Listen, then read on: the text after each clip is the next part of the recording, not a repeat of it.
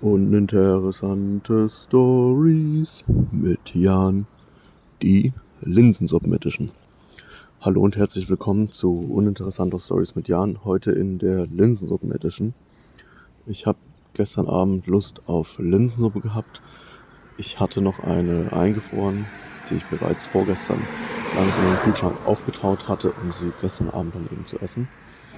Ähm, ich habe die Linsensuppe dann aus dem Kühlschrank genommen, den Behälter in einen tiefen Teller entleert und die Linsensuppe in unserer Mikrowelle für 5 Minuten auf Stufe 3 von 6 erhitzt. Dann kurz umgerührt, nochmal für 2 Minuten auf Stufe 4 von 6 erhitzt und sie anschließend gegessen mit einem kleinen Körnerbrötchen, was ich mir zuvor gekauft hatte. Und das war sehr lecker. Das war uninteressante Stories mit Jan, die Linsensuppe.